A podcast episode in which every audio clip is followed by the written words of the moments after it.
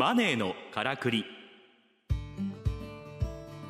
この番組はオーディオブックドット JP とラジオ日経の制作でお送りします。ご機嫌いかがですか？株式会社オートバンクの上田渉です。この番組は投資や移住副業リスキリング起業などさまざまな方法で自分らしくお金に困らない生き方を実践している人々にインタビューしています。話題のビジネスや働き方を取り上げてお金の流れ仕組みを分かりやすく解説します。さて今回のゲストは中央大学国際情報学部教授の岡島雄志さんです。よろしくお願いします。よろしくお願いいたします。岡島雄志さんは中央大学国際情報学部教授です。専門分野は情報ネットワーク情報セキュリティでメタバースにも詳しく主な著書にメタバースとは何かネット上のもう一つの世界今世紀最大のビジネスチャンスが1時間でわかる。メタバース見るだけノートブロックチェーン相互不信が実現する新しいセキュリティなどを出版されていらっしゃいます。さて岡島さん、はい。今回からはメタバースに対する GAFAM Google、Apple、Facebook、Amazon、Microsoft の取り組みについて伺っていきたいと思うんですけれども、はい今回ですねメタバースに、まあ、うん最も積極的だと言われている、まあ、うんうん Facebook ですね、はいを取り上げまして、まあ、Facebook が目指すメタバースの世界というテーマでお話をを伺っていきたいと思ってます。はい、よろしくお願いします。であの Facebook まあもうあの社名変わりましたよね。社名変わっちゃいましたよね。うんはい。そうあの私もちょっとびっくりしたんですけどねね2021はい年に21年メタ、メタ。まあ正式にはねメタプラットフォームズっていう名前をうんうんうん変更しましたよね。まあ、誰も知らない気もしますけどね。いまだに Facebook か Facebook でしょ Facebook はって Facebook ですよね。思うんですけど、うん。だこの Facebook が名前を変えたっていうところは、うんまあ、まさにメタバース戦略と、まあうんうん密接に関わるんじゃないかなというふうに思ってるんですけどまあまあそうですよね。まあ、なんかどういった狙いがあって、うんこの名称変更したのかなというふうに思われますか？ねあの人たちメタバース好きなのって思いますけどね。別に好きじゃないと思うんですよ。まあ、Facebook 自体がねそもそもリアルをベースにしてうんますけどうん、いや本当に本当に。にあの Steam っていう、えっと、世界最大のゲーム配信プラットフォームがあるじゃないですか。うん。あそこの創業者が「いやあいつら MMO もやったことないだろ」うみたいな発言してるか。ら 別にメタバース好きじゃないかもしれないですよね。うん。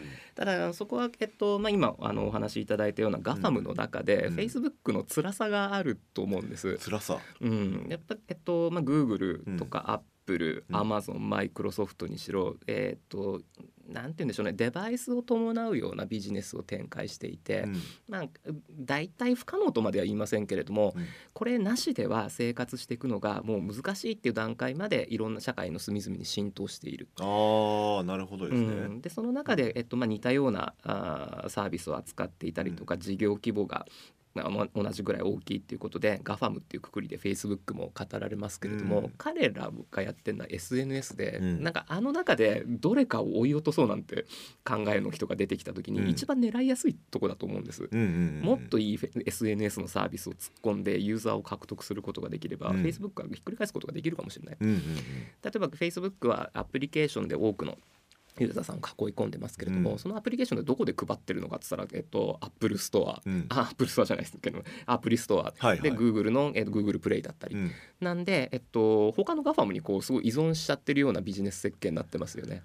なるほど。うん。言われてみれば確かにそうですね、うん。うん。なので、えっと、あ一番のとこ独立性が揺らいでる人たち、うん。なのでまあメタバースっていうフロンティアに乗り込んでいって、え特にやっぱりデバイスガジェットと組み合わせてこう普及させることができれば盤石の地位を、うん。えー得ることができるのかな、うんうんなんか単にサービスソフトウェア的なサービスだけではなくて、うん。オキュラスを買収して、うん。VR をあの、まあ、次スマホの次のデバイスぐらいの感じで位置づけてで自分たちのビジネスを作っていきたいんだろうな。そこは強く感じます。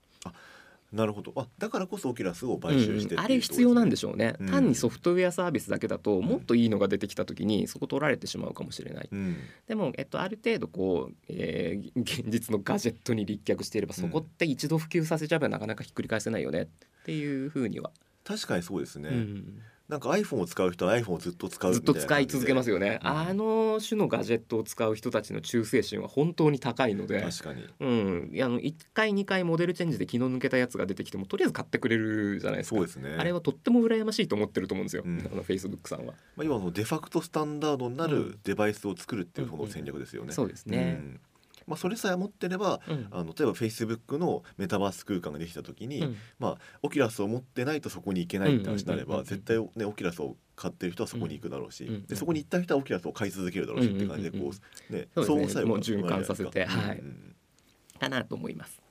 なので彼らにはフロンティアが必要だった。うんなるほど。うんうん、まあ、そうしないとその次世代、まあ、次の戦いに勝っていけないっていう意味で、まあ、その期間からあのまさにこのオキュラスの買収だったりそのメタっていう社名に変更したりとか、うんうんそういった狙いがあったってことですね。思いますね。うんあの新しいサービス空間作っちゃった人たちでそこでの王になれるじゃないですか。ルールを作ることができますよね。アップルさんとかもそうだと思うんですよ。うんあのアプリストア作って、うんここで商売する人たちには何パーセント取るよっていうのを決めてしまって、特にそこに査察が入るわけでもない。うん新しい社会を作った人たちには新しい仕組みを作る権利がある。っていうような感じになると思うんですよね。で現実の世界ではもういろんながんじがらめのルールがあって、まあ、好き勝手はできない。特にうん。Facebook なんてヨーロッパとアメリカでぶったたかれてますから、うん。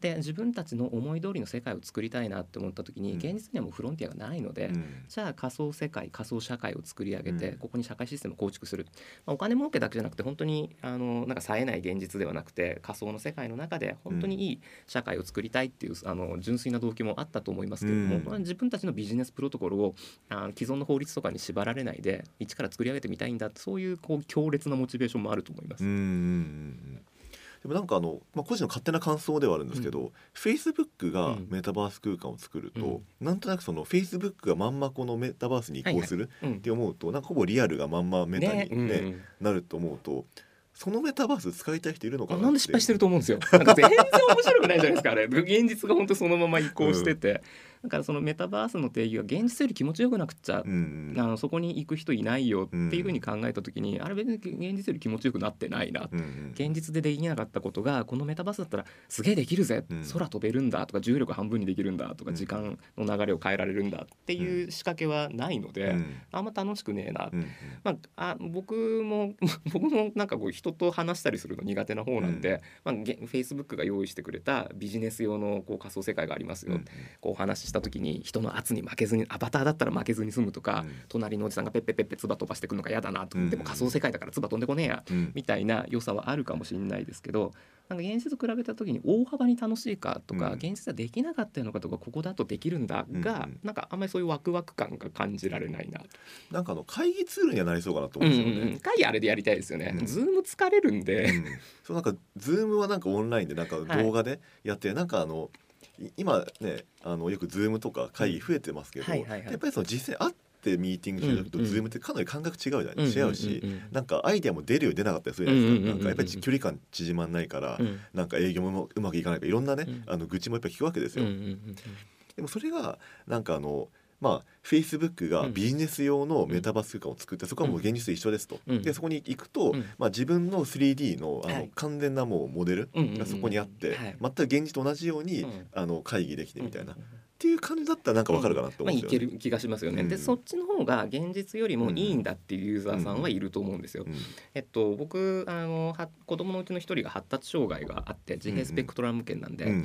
えっと、自閉症の人たちって、うん。まあうーん例えば知的障害が CPU にトラブルを抱えてるんだとしたら、うん。自閉って入出力にトラブルを抱えてると思うんです。うんうんどうも入力あの世界からの情入ってくる情報が歪む、うん。自分から出てくる情報が、えっと歪む、うん。なので、えっと、現実の人の表情がうまく読み取れない、うん。なんだけど抽象化されたアニメの絵とか、うん。アバターの表情だと読み取れたりするあれ面白いなって思うんですよね。なので、えっと、現実の学校に混ぜちゃうと友達とトラブル起こす、うん人の表情を読み取れなかったりとか、うん人の発言の裏をか書くようなうん。考察ができなかったり、うんもう言った言われたことをそのまま受け止めたりしてしまうわけですよね、うん。先生は怒ってないよとか言われた時にいやめっちゃ怒ってるって、はいはい。幼稚園児でも分かると思うんですけど、うん。そこが読み取れなかったりするのがうん。自閉スペクトラムの人たちだと思うんです。はいはいはいなんだけどあのアバターで抽象化されてると発言の真意があの汲み取れたテキストでも出てくるからうん。発言の真意が汲み取れたりとか、うん。アバターの表情の動きが読み取れるうん。みたいな人たちって社会に一定数存在しているので、面白いですね、うん、だから今までその人たち引きこもるしかなかったんだけれども、アバターの形でメタバースであれば社会参加できるとか、そういった効用はあるんじゃないかなって。確かに。思いますやそれこそビジネスシーンとかでも、ななんかあの要はそのある障害を持ってる方向けのなんか補助という形で、うん。例えばこう顔のあの自分がそのちゃんと 3D で話してる横に、なんかあのアイコンニコちゃんマークとかアイコンやって、今ご機嫌とか 今ぶち切れてますとかはいそういうのが分かったらなんかそれ見ればね分かりますよね、うん。症状がうん。そそれはなんかこう面白い使い方じゃないかな。ああそう考えるとなんかこうね SDGs とかにもなんかね、うん。役立ちそうな感じがしてきますよね。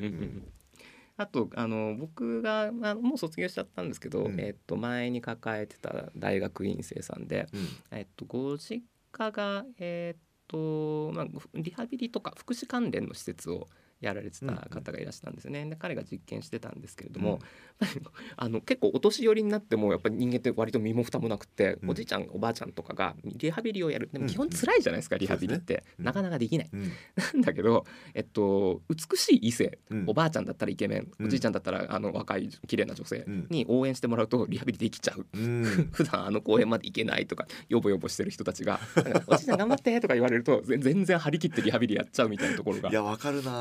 うん。でも現実のこう人間をそんな貼り付けとけないじゃないですか。ですね。リハビリがものすごく高コストになってしまう。で彼は VR で実験してみたら、はい。アバターでも結構いけその効果って出るぞ。なるほど。あそれは面白いですね。うん。なので、えっと、そういう使い方もありかもしれない、うんうんうん。現実でやっぱりそれは、えっと、コストの問題とかで、えー実装することができないサービスなんだけど、いやメタバースだったらありだよねと。確かに。うん介護ね介護用のアイドルがはいはい。ねあのその人にねカスタマイズそうそう何人その人にね来てカスタマイズされて、ううん。んいでつも好きな声と好きなは顔で応援してくれたら頑張れますよね、うんおじいちゃん。い ね。うん。すすごいいけると思うんですよ。おじいちゃんもおばあちゃんも頑張る気がする確かに。うん。なので、まあ、そういった使い方もできると面白いんじゃないかななるほど。なんかそれはそれですごい商売になりそうです、うん商売になりそうですよ。ん。このアバターは高いけど、うん。なんかめちゃめちゃななんかこう顔が好みだからわしは欲しいんだうん。買ってしまうかもしれない。うんそうそうやっぱりビジネスとも絡めていくこと持続性っていう意味ではすごく大事だと思いますんで、うんうんうんまあ、いろんなところにマネタイズのポイントって転がってると思うんですよね。うんうんうんそこを追求していくのがいいかなと。なるほどですね。なんかあのフェイスブックっていうとなんかあのねそほそういったあの神経入力の AR とか、うんうんうんなんか脳波 AR とかまあいろんなね方向性はいはいも報道されてますけど、うんうんああいったものはなんかそのいわゆる大きな人とは違う方向性だと思うんですけどあの辺はどういう感じなんですか？あのー多分没入型で使っていきたい人たちは本当にアバターと同化したいと思ってますからああ確かに。その感覚を売るためには、あの技術っていうのはものすごい役に立つだろうなと思います。ただあーノウハウは大変そうですね。うん。えっとどこだったかな、まあ、ある大学さんとか、うんうんあと理研さんとかもやってたかもしれないけどまあみんな大変そうだっていうのはうんちょっとおっしゃってたように思います。うんえっと、フェイスブックもノウハウはちょっとい白旗っぽいじゃないですか。でもあの神経伝達はね、はいあの神経線以上を電気が流れていくんでそれを捕まえるっていうのはあのできそうですから、うん。今までみたいな大掛かりな装置じゃなくても、はい。手の動きをシミュレートできるとかのあそれ出てきますそれは出てくると、はい、思います。ありがとうございます。ありがとうございます。今回のゲストは岡島雄一さんでした。どうもありがとうございました。ありがとうございました。